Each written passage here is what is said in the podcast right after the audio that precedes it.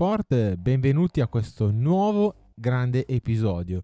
Oggi siamo in compagnia di un pilota, un tester, ma soprattutto anche eh, di uno spazio eh, che è di ricerca e di collaborazione verso il futuro.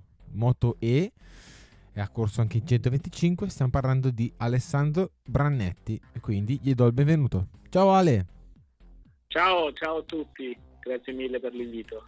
Ma ci mancherebbe altro.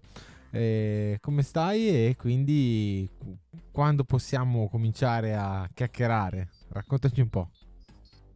Ma, eh, molto bene, sto molto bene e possiamo iniziare fin, da subito e di, dimmi dove, visto che eh, di passato ne ho abbastanza, eh, possiamo parlare di minimoto, di, di motori due tempi e come hai detto te del futuro, eh, speriamo che, che, lo sia o, o sai, non si sa, eh, di moto elettrica insomma dai. Ah, quindi ce n'è, ce n'è, da spaziare. Quindi io ti, ti, dico, partiamo subito dall'inizio. Allora io ti dico eh, dove è nata la passione per, per, le moto e soprattutto chi è stato eh, il colpevole e eh, a che età.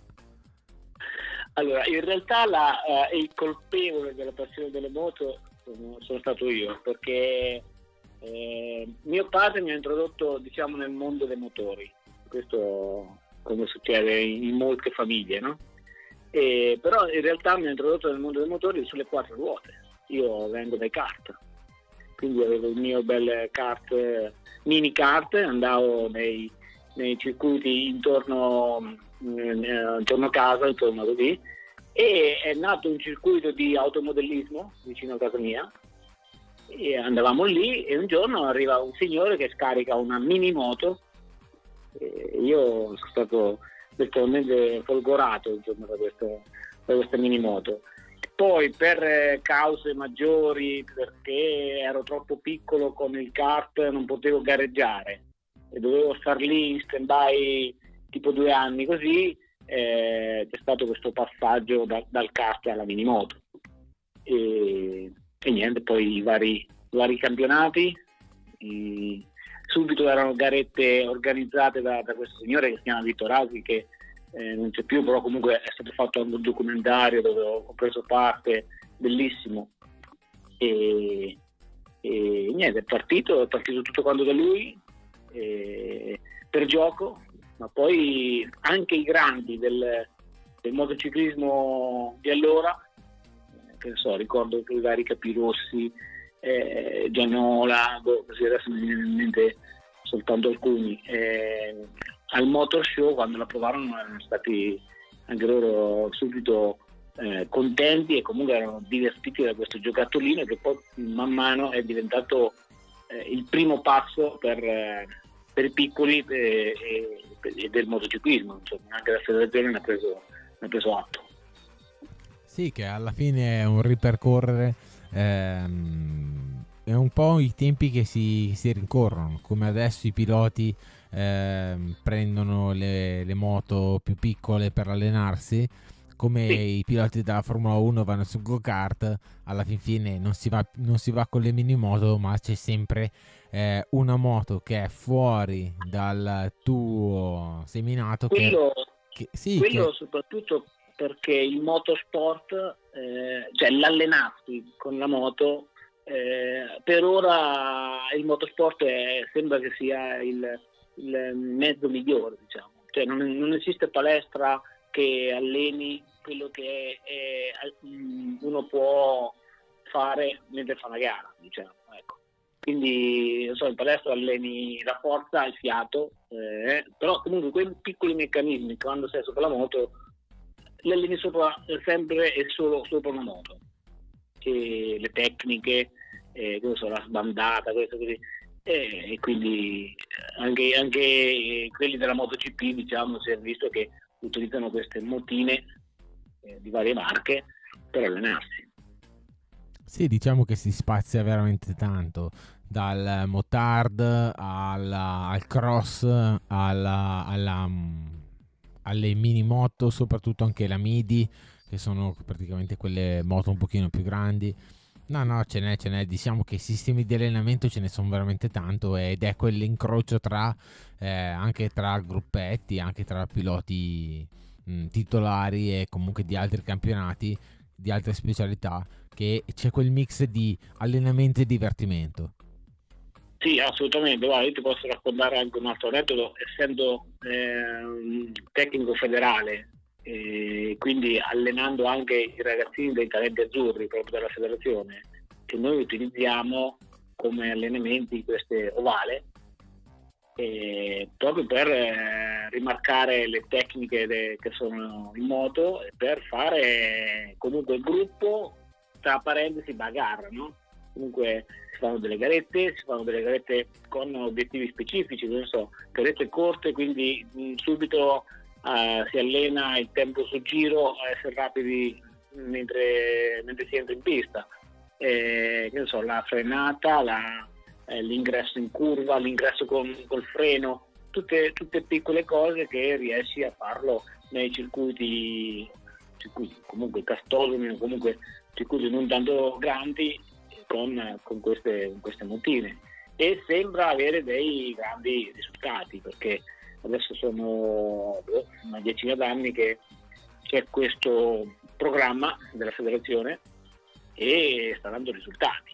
Insomma, i vari Bezzecchi, i vari eh, Marini, i vari... adesso sicuramente eh, ce ne sono molti, eh, Bastianini, Bagnaia stesso, eh, sono tutti nati da, da queste eh, MIGP facevano parte della federazione, man mano così tecniche, non, cioè non sembra ma comunque eh, i risultati stanno arrivando. Insomma, diciamo che eh, era molto autodidatta, poi è diventata una disciplina. Eh, sì. Adesso come adesso diciamo che eh, proprio entry level il livello non è così alto perché manca proprio il fattore novità che il fattore novità era proprio inizio anni 90 sì, quello, quello sì, sicuramente. Eh, però ecco, eh, il, il, l'introduzione della, della minimoto, secondo me, cioè l'avvento, è stato come, cioè, prima il pilota entrava in pista veramente non sapeva dove, so, iniziava dalla stop production, eh, 125 ricordo all'epoca, c'erano molti che non sapevano nemmeno come era fatta Misano, oppure so, una traiettoria lì la, la imparavano lì al momento Invece con la minimoto già mini, cioè già vieni dalle minimoto, da vari campionati minori, eh, mini GP, ovale o quant'altro, premoto 3, insomma tutte queste, queste categorie qua, che hai assolutamente un'idea di quello che vai a fare. Il livello si è alzato e comunque la linea già la sai, conosci le tecniche di frenata, insomma tutte queste cose qua che aiuta, aiuta moltissimo a un pilotino. Certo, diciamo che il salto è molto più breve, diciamo che non parti allo sbaraglio, sai già di cosa si tratta, sei già entrato in pista, sai già eh, bene o male eh, come muoverti, soprattutto anche in pista la traiettoria, come staccare, come impostare la curva. Non è che eh, sali subito su una moto così grande, che poi magari è la Moto 3, però eh, sappiamo benissimo che eh, la Moto 3 eh, adesso per i giovani è anche, mh, mm, anche, fin, anche forse fin troppo perché tutti dicono che le Moto 3 vanno poco però devi considerare che sono giovanissimi e quindi è una bella palestra perché eh, forse la, la, Moto 3 e il Civo anche la Moto 3 mondiale for- senza forse anche la gara più bella quella da vedere la domenica perché proprio sono tutti, è anche bella ma anche pericolosa perché sono tutti talmente ravvicinati che eh, non, cioè, fa, fare una scommessa non sai chi vince alla fine. Assolutamente sì, lì il livello è altissimo e, e comunque è una delle categorie, secondo me, insieme alla Moto 2 più difficili, no? Ma è giusto che sia così perché poi dopo il pilota quando arriva in MotoGP ha fatto la cosiddetta gavetta in categorie veramente difficili eh, eh, difficili eh, da, da, fare e difficili da emergere, perché comunque le moto adesso come adesso sono veramente molto simili. E un'altra cosa che insegniamo, cerchiamo di trasmettere ai ragazzini mh, con la federazione è, come hai detto tu, l'hai introdotto, è la sicurezza. cioè avere rispetto degli altri e comunque non fare determinate cose sulla pista che è fondamentale perché adesso sono molte gare in gruppo, molte, quindi è tutto più pericoloso, il gap è minore, si tenta sempre di, di stare molto vicini e quindi ecco, saper cosa fare e avere rispetto degli altri è abbastanza, no, abbastanza, è fondamentale, senza abbastanza. Beh, soprattutto bisogna avere rispetto, soprattutto perché se no, se non si ha rispetto con chi eh, corri, cioè i tuoi colleghi, e praticamente anche addetti ai lavori che sono tutti dentro, soprattutto bisogna avere un ideale da vedere e prendere, prendere spunto, soprattutto perché sennò veramente si corre veramente in due, ma si parte da, ehm, da, da, dalla disciplina, non tanto dalle sanzioni, ma tanto anche come il, come il team ti accompagna alle nozioni o come voi insegnate soprattutto il genere di sportività che soprattutto ci sono tanti bravi ragazzi italiani che sono cresciuti veramente bene, sia con uh, nozioni tecniche ma soprattutto con uh, valori di sport. Sì, ecco, questo è, è insomma, l'obiettivo che cerchiamo di trasmettere e cerchiamo di raggiungere più che altro. No, beh, diciamo che il livello che avete raggiunto, soprattutto come valore di sport, eh, pri- viene prima della prestazione sportiva, viene prima della prestazione globale, perché prima devi essere rispettoso e comunque saperti eh, sia comportare a prescindere da, dal risultato. E comunque è un, è, un bel, è un, bel, risultato sia per loro che per voi. Sì, ehm, perché eh, secondo me è arrivato in un certo periodo si era un po' confusa quella, quella che è la cattiveria sportiva a quello che è la mancanza di rispetto tra tra i vari piloti. Allora lì anche noi tecnici ci siamo un attimo soffermati molto su questo argomento e insomma il sorpasso, il sorpasso azzardato ci può essere ma lo devi calcolare, devi sapere le conseguenze ecco. e quindi eh, non, è, noi non diciamo di non farlo perché comunque la gara è gara no? anche noi tecnici siamo tutti ex piloti quindi sappiamo di cosa si sta parlando. Eh, però ecco, avere rispetto sapere il, il, limite, sapere i parametri in cui si va incontro e i parametri che, che, che hai nel sorpasso e ecco, sai benissimo che se ti tuffi dentro una curva a, a occhi chiusi non va bene, insomma, non va bene per te, non va bene per gli altri e potresti fare dei danni a volte irreversibili. Quindi eh, questo a farglielo capire proprio da subito.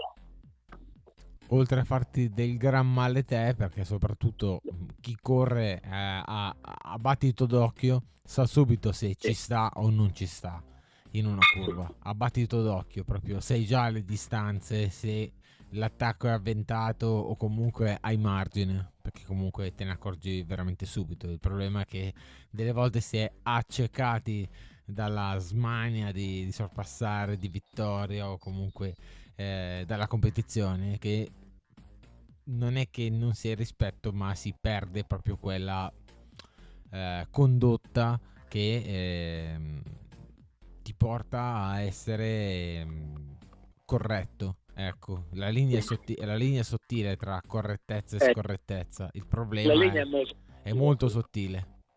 Sì. E, e niente, questo è, è, per quanto riguarda quello che insomma, facciamo con la federazione. Assolutamente.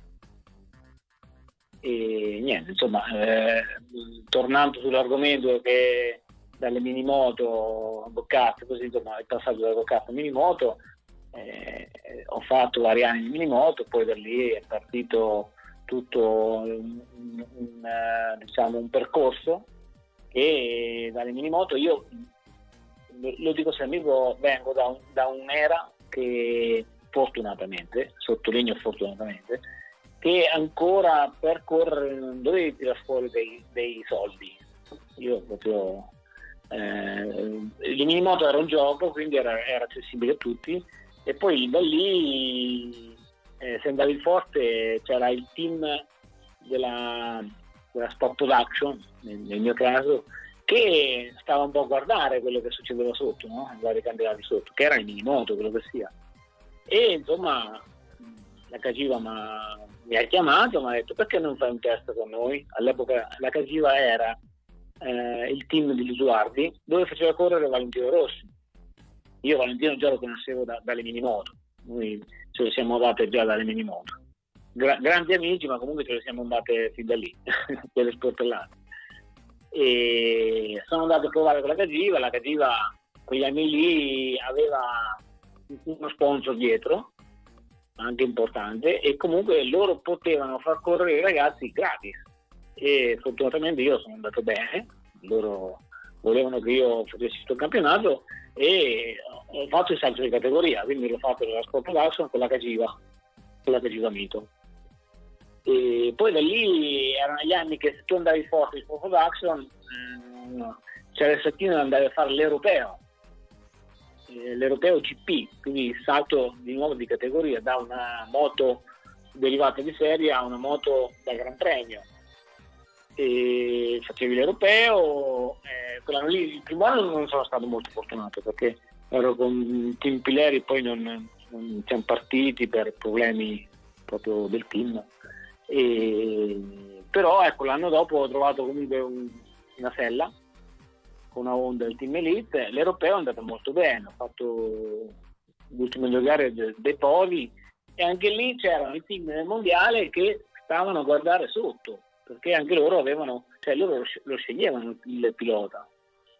E, e, e da lì sono andato a fare il mondiale con la Triglia, ex team eh, UGT 3000, che era, era sicuramente era campione del mondo l'anno prima con Sakata, poi era stato rifatto il team e mi sono soffermato insomma tre anni nel, nel mondiale 125. Diciamo.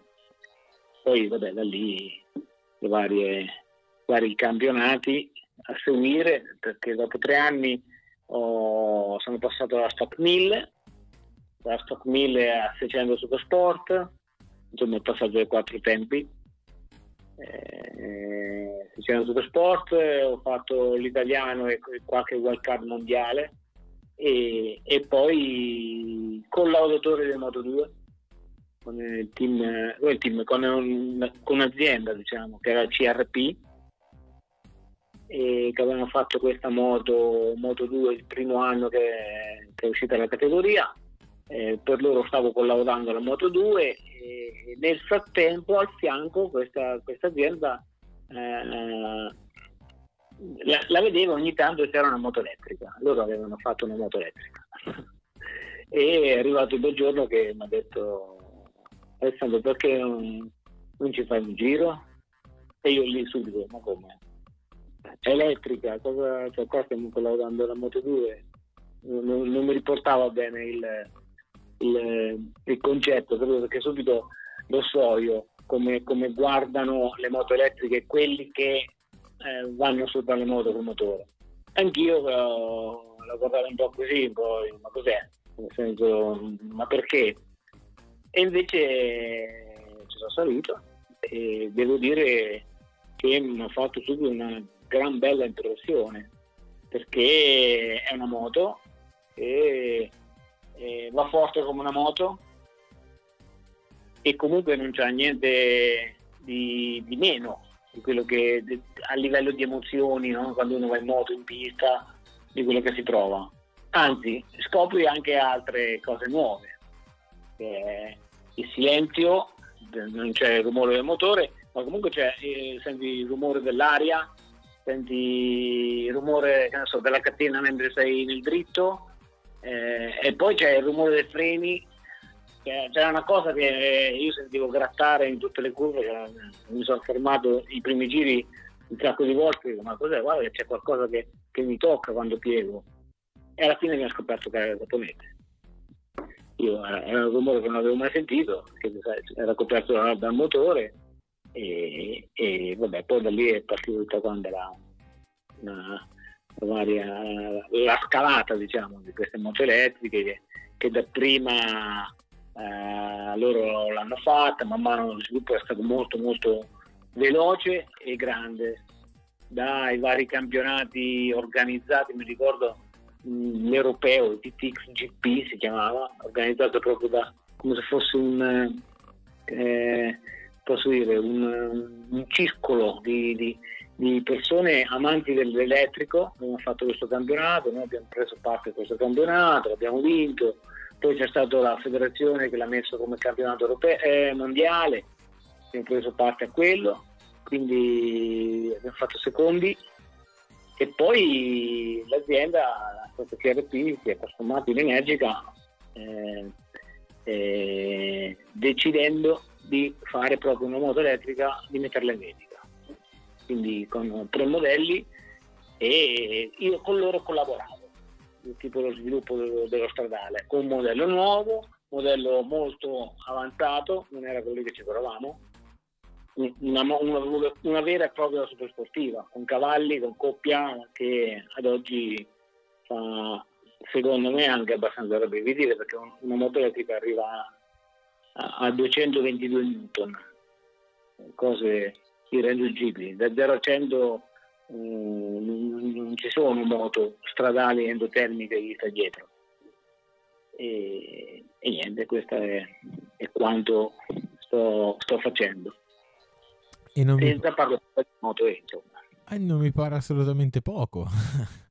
e comunque hai avuto una bella carriera, la stai avendo ancora. Eh, quindi mh, mm, riper- ripercorrendo eh, 125, eh, oltre a esserti ovviamente divertito, perché sicuramente ti sei divertito, ma eh, soprattutto eh, diciamo che quella era la chiamiamola golden era, cioè praticamente il, il forse la, l'apice della Vera 125, dove c'erano sì. tanti piloti forti, soprattutto c'erano i giapponesi. Eh, una, un'armata giapponese che era uno che andava più forte dell'altro, Tokudome, Sakata, eh, Ueda. Ueda, appunto. Lo, lo chiamavamo nonno Ueda, ma non era tanto nonno per come si muoveva il modo. no, no, Ueda andava fortissimo. Eh, era fortissimo Ueda, Takada, ehm, Tokudome, Sakata Ma- Manako, Ui. Eh, Quindi... No, no, ce n'erano, sì. molti, molti e, e, tanti, tanti veloci. Erano, ah. Quegli anni lì erano secondo me il punto di riferimento perché avevano una velocità con quelle mutine lì che era impressionante, eh, impressionante. Cioè, non, non frenavano mai. si mm. riusciva a capire come, come, come facevano. E eh, sì, adesso è un po', un po' cioè il giapponese manca un po' nel, queste cioè non, manca, non sono più molti come, come erano una volta, diciamo, dai. Diciamo che ci sono, ma non c'è più quel. Si è perso lo stampo. Perché eh. una volta erano veramente tanti ma tanti tanti. Mon- cioè... Allora, ne erano tanti e mi ricordo che quando si andava a correre in Giappone ne erano molti di più, perché molti di più tra, tra parentesi competitivi, perché la wildcard giapponese è sempre stata per, per eh, insomma, uno aspettava la gara di Suzuka perché dice quest'anno chi, chi farà la wildcard, che, che vincerà o farà il podio era così. no, no, assolutamente. Loro eh, si preparavano Mm, la, la wild card di Suzuka come se fosse un 8 ore, cioè per loro era la gara dell'anno, la gara della vita.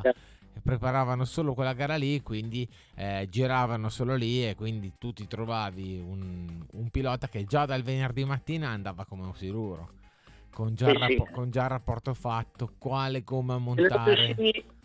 Non riuscivi a mettere a posto la moto nei, nei pochi turni che avevi a disposizione per arrivare a domenica lui sicuramente era davanti, perché comunque arrivava lì, lui già girava forte come in gara il venerdì, perché era magari un anno che era lì a trovare, dico tutti i giorni, però comunque...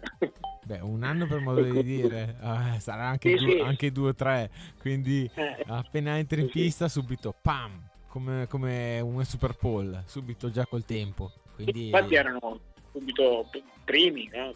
per, per, per molti turni erano là davanti veramente. Sì, sì. E...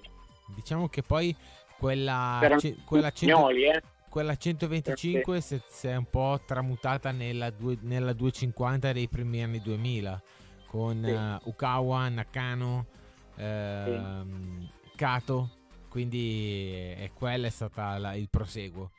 però soprattutto tanti italiani, tanti, tanti, tanti italiani. Tanti, te, sì. Valentino, Scalvini, Perugini. Sì. Perugini, Melandri. Melandri, assolutamente. Borsoi, Gianzanti. Eh, e ce n'erano. Eravamo... Caspita sì, sì. se ce n'erano. E quindi tanta rivalità anche sana con voi italiani, ma ehm, in quel periodo ehm, diciamo che ehm, te la sei veramente goduta quella 125 o meglio ehm, hai poi ritrovato quel tasso di competitiv- competitività in qualche altro campionato? Eh, come la 125 no. Perché io sinceramente la 125 allora mh, l'ho fatta e la volevo fare veramente bene. Il primo anno secondo me l'ho fatta bene bene perché il mezzo non era mh, proprio al top. Non avevo le gomme ufficiali e comunque come media andavo a punti una gara sì una gara no. All'epoca andare a punti era veramente molto molto difficile e detto questo eh, sono uscito dalla 105 un po' con rammarico perché non ho avuto mai quel team che mi ha no, dato il mezzo al top, però comunque mi potesse sopportare secondo me come, come avrei voluto. Eh, ma anche, anche, insegnandomi certe cose, eh, sono rimasto un po', un po', così, ho sempre con team, ho dovuto sempre combattere con team con pochi sponsor e proprio si vedeva anche durante il campionato che mancava sempre qualcosa. Quindi eh, sono venuto fuori un po', dai, po' con l'amaro in bocca di, da, da 105. Però ecco, eh, mi ha insegnato moltissimo, molto, molto, molto. Tanto che quando sono andato da, da lì, ho fatto il passaggio da, nella Stock 1000, che mh, era una categoria abbastanza nuova in quegli anni, nel 2003 sì, se non ricordo male, 2003. E la mia difficoltà è stata soltanto quella lì all'adattamento al quattro tempi, dal 2 a 4 tempi. Fatto quello lì a, a, livello di gare, gestione, comunque le gare del erano molto dure, eh, erano lunghe, era, cioè, insomma, non, non, non, ho dovuto imparare niente a livello di, di agonismo di categoria. No, assolutamente perché praticamente eh, le, le, le, le, gare di 125 ai tempi erano praticamente col termine buono ma delle lotte, delle risse, perché non potevi distrarti un secondo che venivi infilato da 4 a 5. Quindi... Sì, ma poi era anche, era anche difficile secondo me, a differenza di adesso era difficile la moto. Adesso con i quattro tempi la moto c'è tanta coppia sotto, eh, si possono permettere di sbagliare una linea che ok rientri dentro hai perso pochissimo invece quelle di allora erano difficili. Eh, le Aprilia soprattutto avevi con poco il rotante.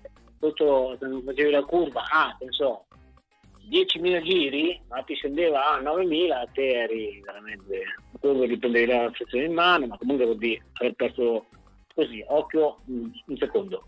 Quanto quindi era? il gruppo dovevi, eh, lì era era veramente difficile. Tutto doveva stare in un range molto piccolo. Mi ricordo che l'utilizzo del motore era 1500 giri di coppia massima dove tu dovevi cambiare, non dovevi far andare sotto i giri, insomma era, era difficile. Con quattro tempi questo qua no, non accade più, cioè non c'è più il pilota che guarda i contagiri sempre fisso, né in partenza né, né, né in gara vera e noi a 105 dovevamo fare il cambio, mi ricordo, era una roba difficilissima perché una curva la terza era corta, l'altra era lunga, che insomma dovevi aggiustare un po' e quindi era anche molto molto tecnico per, per il pilota. No? Era la vera moto proprio da gara, quella dove sì, dovevi sì. praticamente dall'inizio alla fine avere anche una linea guida. Quindi nella tua sì. linea guida, il tuo capotecnico eh, che ti ha insegnato veramente tanto, chi è che è stato che ti ha veramente uh, aperto soprattutto eh, nell'insegnamento del setup, soprattutto anche che eh, dopo, dopo, le mini moto il salto, soprattutto su una moto, già dal muoversi sulla sella è già tutto diverso, dove nella mini moto sei cosiddetto saldato. Guarda, io sono stato fortunato perché ho avuto un capotecnico molto bravo, secondo me, che è Roberto Bava, eh, già dall'europeo con la Honda. E questo mi ha proprio mi ha insegnato, poi comunque io sono sempre stato uno curioso, mi ha insegnato proprio a, a leggere la telemetria, a capire proprio il meccanismo dei, del, dei due tempi, come funzionava così. Poi il passaggio al mondiale eh, avevo eh, Peppe Torcolacci, che era un ex meccanico, capomeccanico di viaggi, comunque anche lui molto molto bravo, però ecco lì nel mondiale il passaggio avevo solo lui, avevo solo lui che poverino doveva fare tutto, mi ricordo, perché il team aveva avuto problemi di sponsor, quindi andavamo via io, lui e un altro ragazzo che, che ci aiutava a fare le gomme così. E lì è stata veramente dura perché sai quando vai a fare un campionato mm, mondiale con eh, eh un, un capotecnico deve fare un po' da telemetrista capotecnico difficile farti fare delle scelte anche importanti per la gara così eh, è veramente dura molto dura lì, lì, abbiamo avuto un po' di difficoltà diciamo. però ecco entrambi molto bravi, bravi che attualmente questo bagaglio mi, mi, porto secondo me dietro e, e, e, lo sto dicendo anche ai ragazzini che di essere eh, ai ragazzini che ci lavorano con la federazione di essere molto curiosi a quello che delle scelte tecniche che ti, magari ti spiegano e di farti spiegare le soluzioni al problema che hanno, perché poi un giorno se lo troveranno. Insomma, dai. Soprattutto per tradurre e accorciare i tempi, soprattutto che le prove sono sempre meno minuti, anche per questione di spettacolo, anche per questione di regolamento. E quindi eh, soprattutto dare indicazioni chiare al tecnico vuol dire una riduzione del tempo di intervento per poter ritornare in pista per fare un tempo. Assolutamente, quella a, ad oggi è la, chiave, è la chiave per arrivare prima a posto, tra virgolette, in gara, capito? Eh, questo eh, sapersi esprimere al meglio un problema che ha sulla moto è diventato fondamentale al, al capo tecnico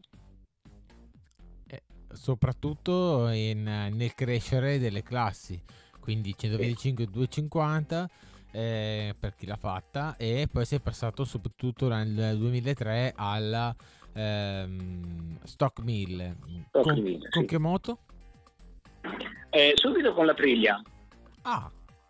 Eh, sì, infatti è anche un po', tra virgolette, era un controsenso, perché combattevamo contro le, le quattro cilindri Suzuki, mi ricordo, c'erano i GSXR 1000 che andavano come delle fionde. Eh, perché ai tempi Poi la Aprilia era bicilindrica. Bicilindrica, con la, con la... con la Aprilia.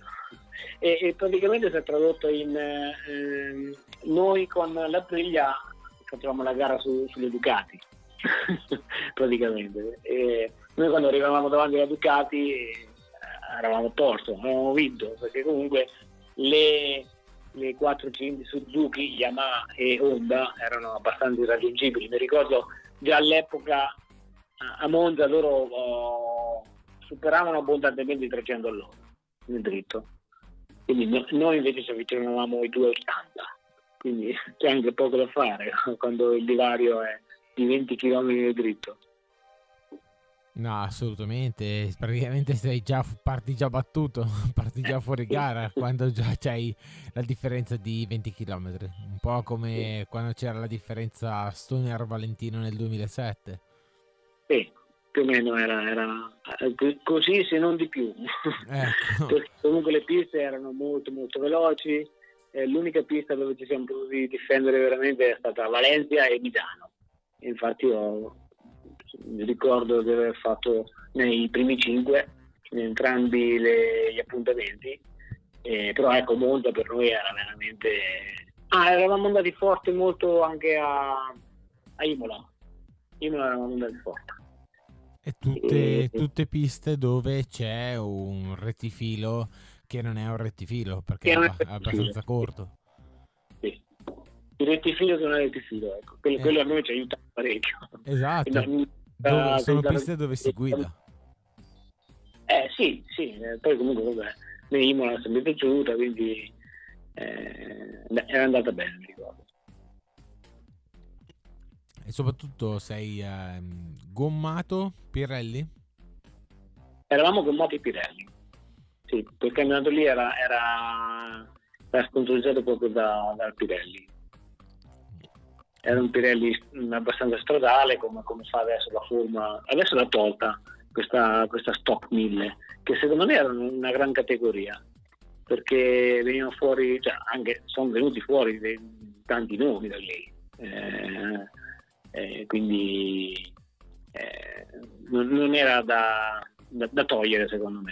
Ma era il, primo, era il, primo, salto nel mondo dei grandi. E sì, quindi, secondo, sì, sì. quindi, secondo, me andava tenuta perché... Mm. Però come tutte le cose diciamo che partono bene e poi tendono a stortarsi. Nel senso sì, che tu... lì eh, magari non, non dipende molto da, dal volere di, di molti, ma mm, da, dalle case dipende. Eh sì, perché si parte bene con eh, dei regolamenti stock, dei regolamenti standard, con delle misure che eh, vanno bene a tutti, però poi c'è eh, la casa che vorrebbe far girare il motore un pochino più in alto, certi componenti in più e poi si avvicinano sempre di più la Superbike, eh, tutti vogliono più prestazione e poi ci chiude il campionato. Sì, sì. Oppure io non ho il 1000 ma ho il 1100, però dai, teniamo la valvola chiusa, quelle cose lì un po', un po' così, un po' rimediate. allora, come dice, è un po' alla fine si chiude.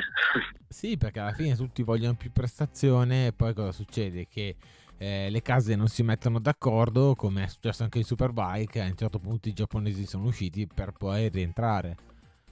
Sì, sì, sì, sì, sì. assolutamente così. E quindi anche, anche in Superstock grandi combattimenti, perché soprattutto sì, in sì, pista, perché poi dopo sono, sono stati anche autori del CIV eh, soprattutto anche poi in campionati che certi si sono affacciati anche nel mondiale Superbike. Sì, sì. Beh, io mi ricordo lo stesso Sofoglu eh, correva, correva nella Stock 1000 e, e era veramente era, era, forte molto forte però comunque non è che vinceva no? il primo anno non è che ha vinto ha vinto poi, poi mh, mm, come nel mondiale Supersport eh, me lo ricordo proprio che veniva a correre con, con la roulotte, lui e la sua famiglia, molto molto umile, questo uh, ce l'ho ancora impresso questa, questa, immagine. E lui piano piano da lì è iniziato ad andare forte e poi ha fatto il passaggio in super sport, Yamaha eh, e poi Kawasaki e poi ha iniziato a vincere dei mondiali. Eh, sembrava che lo vincesse sempre lui, quando ne ha vinto, non so, 5 o 6. Eh, Sei mondiali. Eh, quindi uno, uno, che va, insomma. Sì, alla fine sono quei, son quei pilota di categoria che poi in 125, cioè nel motomondiale hanno messo il limite d'età per non far praticamente far um, tornare i piloti di categoria. Invece in uh, Superbike o comunque nelle derivate di serie questi piloti di categoria ci sono perché comunque c'è Sofoglu ha trovato la sua dimensione nella 600, poi vabbè, come tutto ha un inizio, tutto ha anche una fine e si è ritirato, però comunque ha, diciamo che ha seguito la strada di, diciamo, di Valentino, che anche lui ha la sua academy con, eh, che non è un'academy, però comunque cura la, la, la, praticamente la gestione dei, dei fratelli Onku e di Razka Foglu, che praticamente è diventato un'icona oltre che campione del mondo. Sì, sì, sì, assolutamente. Sì, sì, cioè col circuito loro uh, fanno salire insieme, eh, sì, fa come vedete un po' di academy come, come ha fatto Valentino, insomma. Dai. Alla fine tutto parte del gioco e poi è un grande investimento. Eh, sembra di sì, insomma. Ma comunque alla fine è giusto così. Se Sofoglu ha, ha aiutato alla, cioè, è stato l'artefice de, della carriera di Toprak ben venga insomma ah, oppure ah. lo sarà per, per, per, quello di Onku eh, quindi sempre meglio no? Eh, quindi va bene così come, come sta facendo Valentino che dà delle possibilità ad oggi a dei piloti che magari non perché oggi come oggi Eh, io ho rimarcato il fatto che sono stato uno dei pochi fortunati a correre senza, senza pagare perché all'epoca non lo richiedeva. All'epoca eh, magari andavi forte e andavi avanti, no? Eh, invece oggi, anche se per andare avanti non corrono da forte, prima cosa, per andare avanti occorrono i soldi, gli sponsor, eh, se non hai quelli anche se vai forti, non vai avanti. È proprio un, un punto chiave per, per eh, partecipare al, a tutto il motorsport, quindi a, di conseguenza anche il motociclismo. Adesso non dirò il pilota, però parlando anche con un pilota che praticamente mi diceva ah guarda tanti anni fa costava molto meno adesso eh, costa tantissimo anche correre anche per chi comunque ha già un nome e un cognome eh? Costa tantissimo. Una volta eh, dovevi portare lo sponsor e bastava così. Adesso invece eh, la prima domanda che, che, che fanno è quanti follower, quanti follower hai e quanti soldi porti. Quindi fa, adesso è diventato ancora più difficile perché eh, uno deve fare anche autopromozione. Sì, è diventato prima di correre deve avere insomma questa identità digitale eh, che è a posto, poi lo sponsor, poi, poi, poi, alla fine per l'ultimo ti dice ah ma vai anche forte? Invece prima era, era il primo, il primo diciamo, punto che guardavano i team, perché comunque avevano lo sponsor loro e decidevano loro chi, chi far correre e insomma se lo contendevano il pilota. Ecco, adesso ti contendono quello che ha più valigia, eh, perché fa comodo al team e eh, a tutti. E invece prima ma, si contendevano quello lì che andava forte, veramente forte prima c'era molta più meritocrazia, cioè era il cronometro che, che, parlava, diceva tu sei buono, puoi correre, no, non sei buono, non puoi correre. Invece adesso... Con questo non voglio, con questo non voglio dire che adesso non vanno forti, okay, però comunque posso dire che ci sono anche tanti piloti che magari andrebbero forte tanto e che non hanno le possibilità. Questo, eh, oppure proprio non hanno la possibilità di iniziare, perché ad oggi siamo messi così eh, purtroppo il, tempo ci ha portato a questo. No, no, assolutamente, infatti non vogliamo togliere i meriti a nessuno, sto soltanto dicendo che eh, il, il, punto focale è che eh, tempo fa se non andavi forte avevi zero possibilità. Invece adesso, se, anche se vai, vai, meno forte per i team, perché comunque le spese sono aumentate, chi porta più soldi è una, proprio una boccata dell'ossigeno.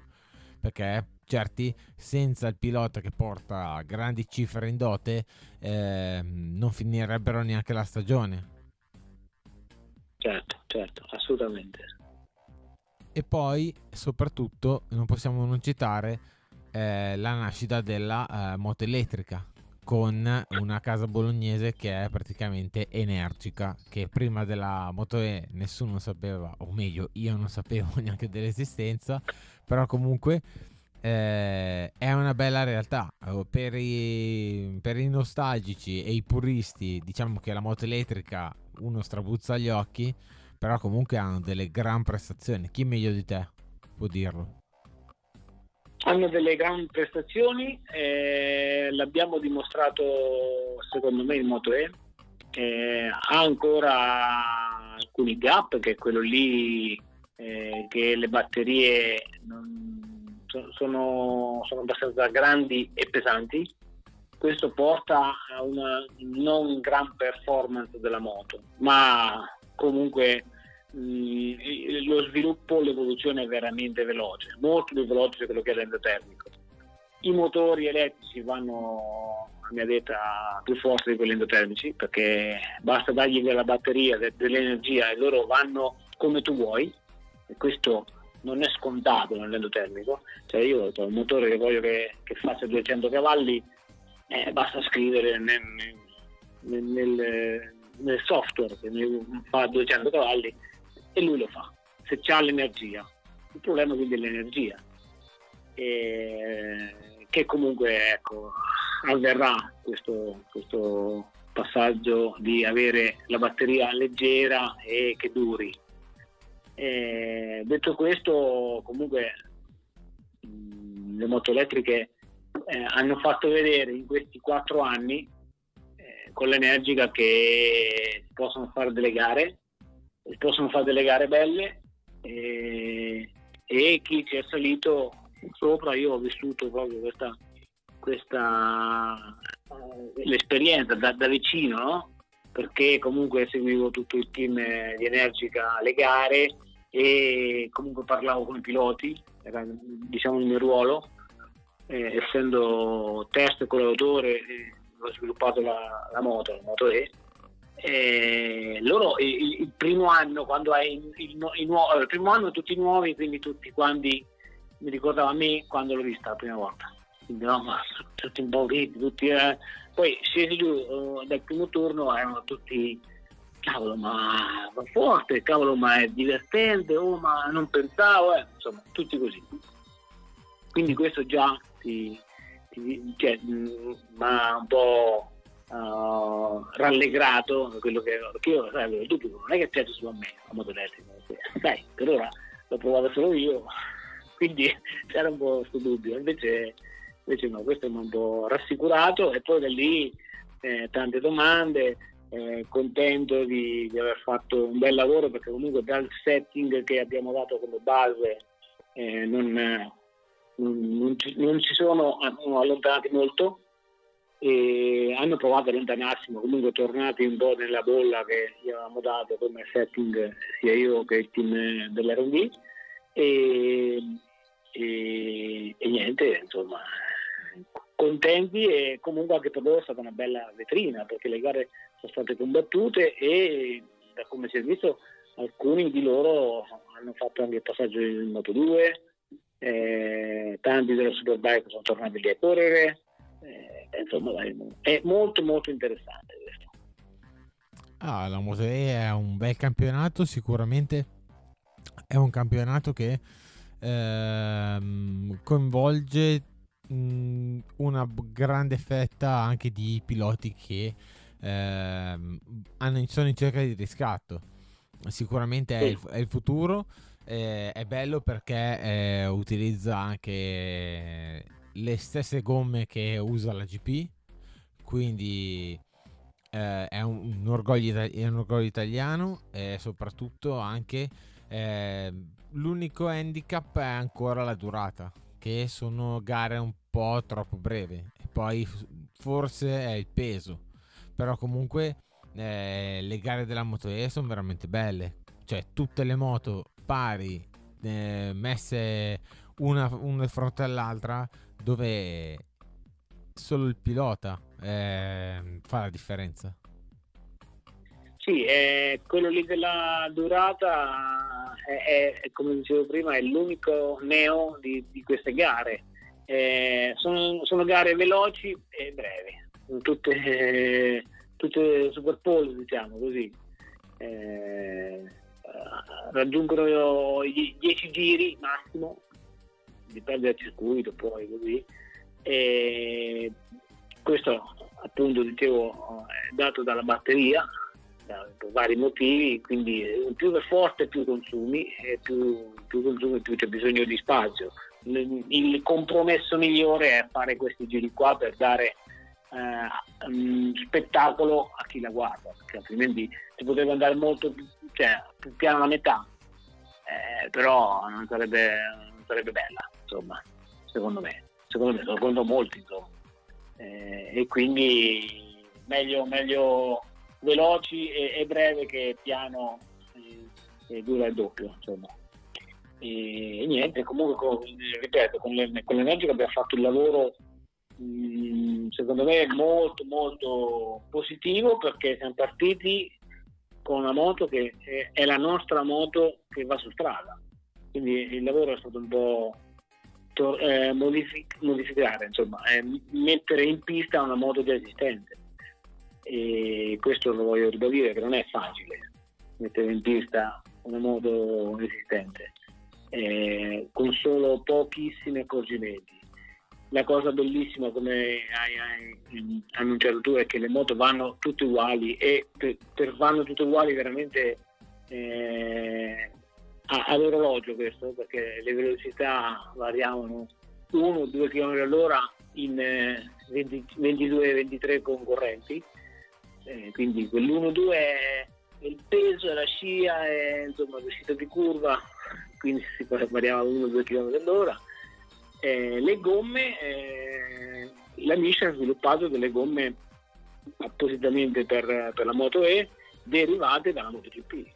Quindi, eh, durante il 2018 io ho seguito tutto il campionato, tutte le gare dove poi abbiamo deciso di andare a correre eh, nel 2019 dove iniziare eh, con, con la MISC abbiamo sviluppato eh, ho testato vari, vari pneumatici e sì, ha fatto, fatto, un bel lavoro insomma e, e, e niente in tutto questo siamo molto molto contenti. Cioè io personalmente sono molto contento, ma l'azienda anche.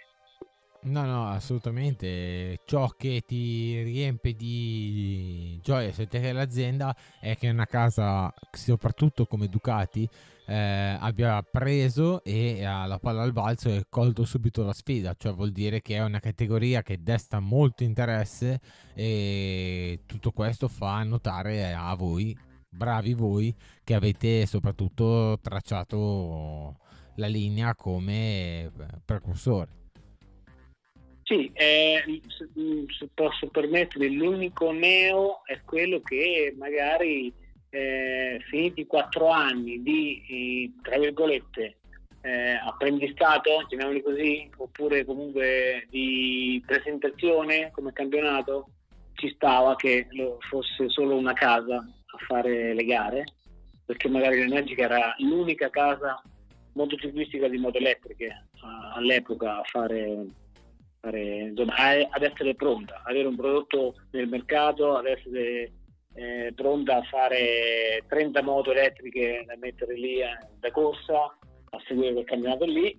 Io mi aspettavo che dopo quattro anni aprisse il campionato a altre case, eh, perché in molti secondo me hanno una moto elettrica e, o perlomeno in molti l'avrebbero fatta la moto elettrica. E invece hanno deciso, la donna ha deciso di continuare con un altro uh, campionato di monomarca diciamo. E, e, quindi questo un po' tiene fermo il campionato e non, non, non, so, non lo fa eh, eh, espandere come, come, dove, come, vorrebbe lui stesso.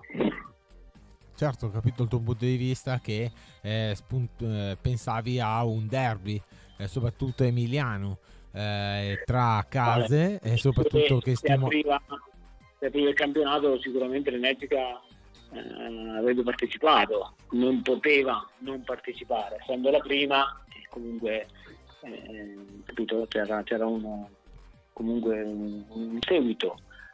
Dar seguito a quello lì di nuovo con un campionato monomarca, non, a parte vabbè che l'azienda non ha deciso proprio perché cioè, la prima volta ok è una bella vetrina e vai a presentare la moto elettrica in un campionato vero, no? Già per la seconda volta non fa più l'effetto del primo, secondo me. E quindi eh, era, era, normale che c'era un'altra casa come, come come monomarca. Però ecco, se era aperto il campionato a altre marche l'Energica avrebbe partecipato sicuramente, perché comunque in R&D non ci siamo fermati, eh, eh, beh, giustamente eh, fare sviluppo e tutto, eh, eh no, è detto che si ferma per lui e, e niente, sarebbe stato bello. Insomma, Beh, non è detto che non, non, ci sia un ripensamento, che non ci sia anche un ingresso sempre di Energica se eh, il regolamento comunque Dorna eh, permettesse a un altro costruttore di rientrare, perché comunque in tutte le categorie ci sono più marchi e soprattutto i marchi eh, è bello perché vuol dire che destra interesse. Se i marchi non entrano in un campionato, tipo prendiamo esempio la MotoGP Suzuki che è uscita eh, ci rendiamo conto che qualcosa sta più, cioè, più di qualcosa sta succedendo. Sì, sì. Eh, sicuramente se, se, apre a più marche l'energica mh, mm, prenderà parte, perché comunque sai, è, è, è così, è, insomma, è un po' la regola del, de, de, delle marche eh, che fanno moto, no? le corse comunque hanno portato il suo, il suo perché e quindi sicuramente se apre a marche l'energico prenderà parte. Poi io, io lo dico da, da collaboratore, da, da, loro dipendente, no? però eh, so bene il loro pensiero. No, no, assolutamente, questo è, un, è un, un, tuo pensiero, ma è il pensiero di tutta Energica, perché soprattutto il tester è eh, il primo pilota che ci crede, cioè ci deve credere nel, nel progetto. Soprattutto adesso, nel, col passare degli anni, abbiamo capito soprattutto l'importanza dei tester. Che un tester buono, un tester veloce, un tester soprattutto che va quanto no, prendiamo le altre classi di un pilota titolare aiuta di molto lo sviluppo perché eh, il gap eh, soprattutto da pilota che corre il mondiale al tester, il tester ov- ovvio che eh, deve sgrezzare soprattutto il lavoro che poi fine, fine, finalizzerà il pilota titolare. Però comunque ehm, portare avanti lo sviluppo di una moto, soprattutto portarla in alto per far sì che tutte le mm, in, in novità, innovazione siano tutte giuste, che la moto sia anche affidabile, soprattutto che l'elettrica, visto che poi anche durante le ricariche IRZ nel primo anno ha fatto lo strike sono finite tutte a fuoco. Quindi soprattutto in pista prima o poi arriveranno perché anche su strada tutte queste norma- normative stringenti energica che soprattutto anche un prodotto di serie molto aggressiva sul mercato, un po' come TM, che è il prodotto di serie è quello che vedi sulle gare è poi targato e fari e messo su strada, è una bella mossa di mercato anche.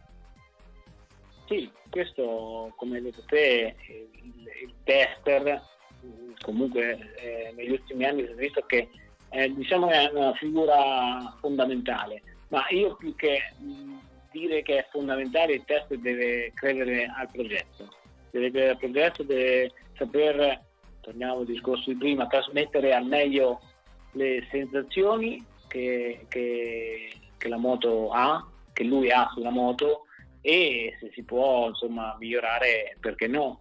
Eh, nel mio caso è stato il fatto che a me è piaciuto il progetto eh, mi ha portato a, a seguire l'energica. Eh, poi comunque essendo il primo a salire su una moto elettrica, eh, tutto questo coinvolgimento che avevo per primo no? Su, sull'elettrico eh, mi ha portato proprio ad andare a lavorare con loro. Loro hanno voluto che io andassi con loro e si sono trovati bene. Insomma, non, non, devo dire che eh, poi comunque l'azienda è un'azienda molto piccola, io i titolari conosco come da, da tanti anni e come, siamo amici fondamentalmente, più che i miei titolari loro sono amici. E questo per me è, sono piccoli fattori che mi hanno portato a fare, secondo me il lavoro che ho fatto, eh, se l'ho fatto bene è stato anche grazie a questo qua. E niente, anche tuttora io eh, adesso che non facciamo le gare mi, occupo, sono responsabile dei tester, quindi eh, ho sotto lo stradale anche, eh, io esco quasi ogni giorno con la moto anche a testare un, so, per esempio un banalissimo parafango, mi piace a me testare col parafango, anche se so, l'ha già testato un altro, io mi piace sentire le mie sensazioni, no? dire le mie sensazioni. E, e questo, vabbè, è dato dall'amore per la moda, ma soprattutto dall'amore del, del progetto, secondo me. Certo, hai trovato il tuo eh, habitat, cioè casa, casa, famiglia, dove un team ti ha fatto sentire eh, al centro del progetto.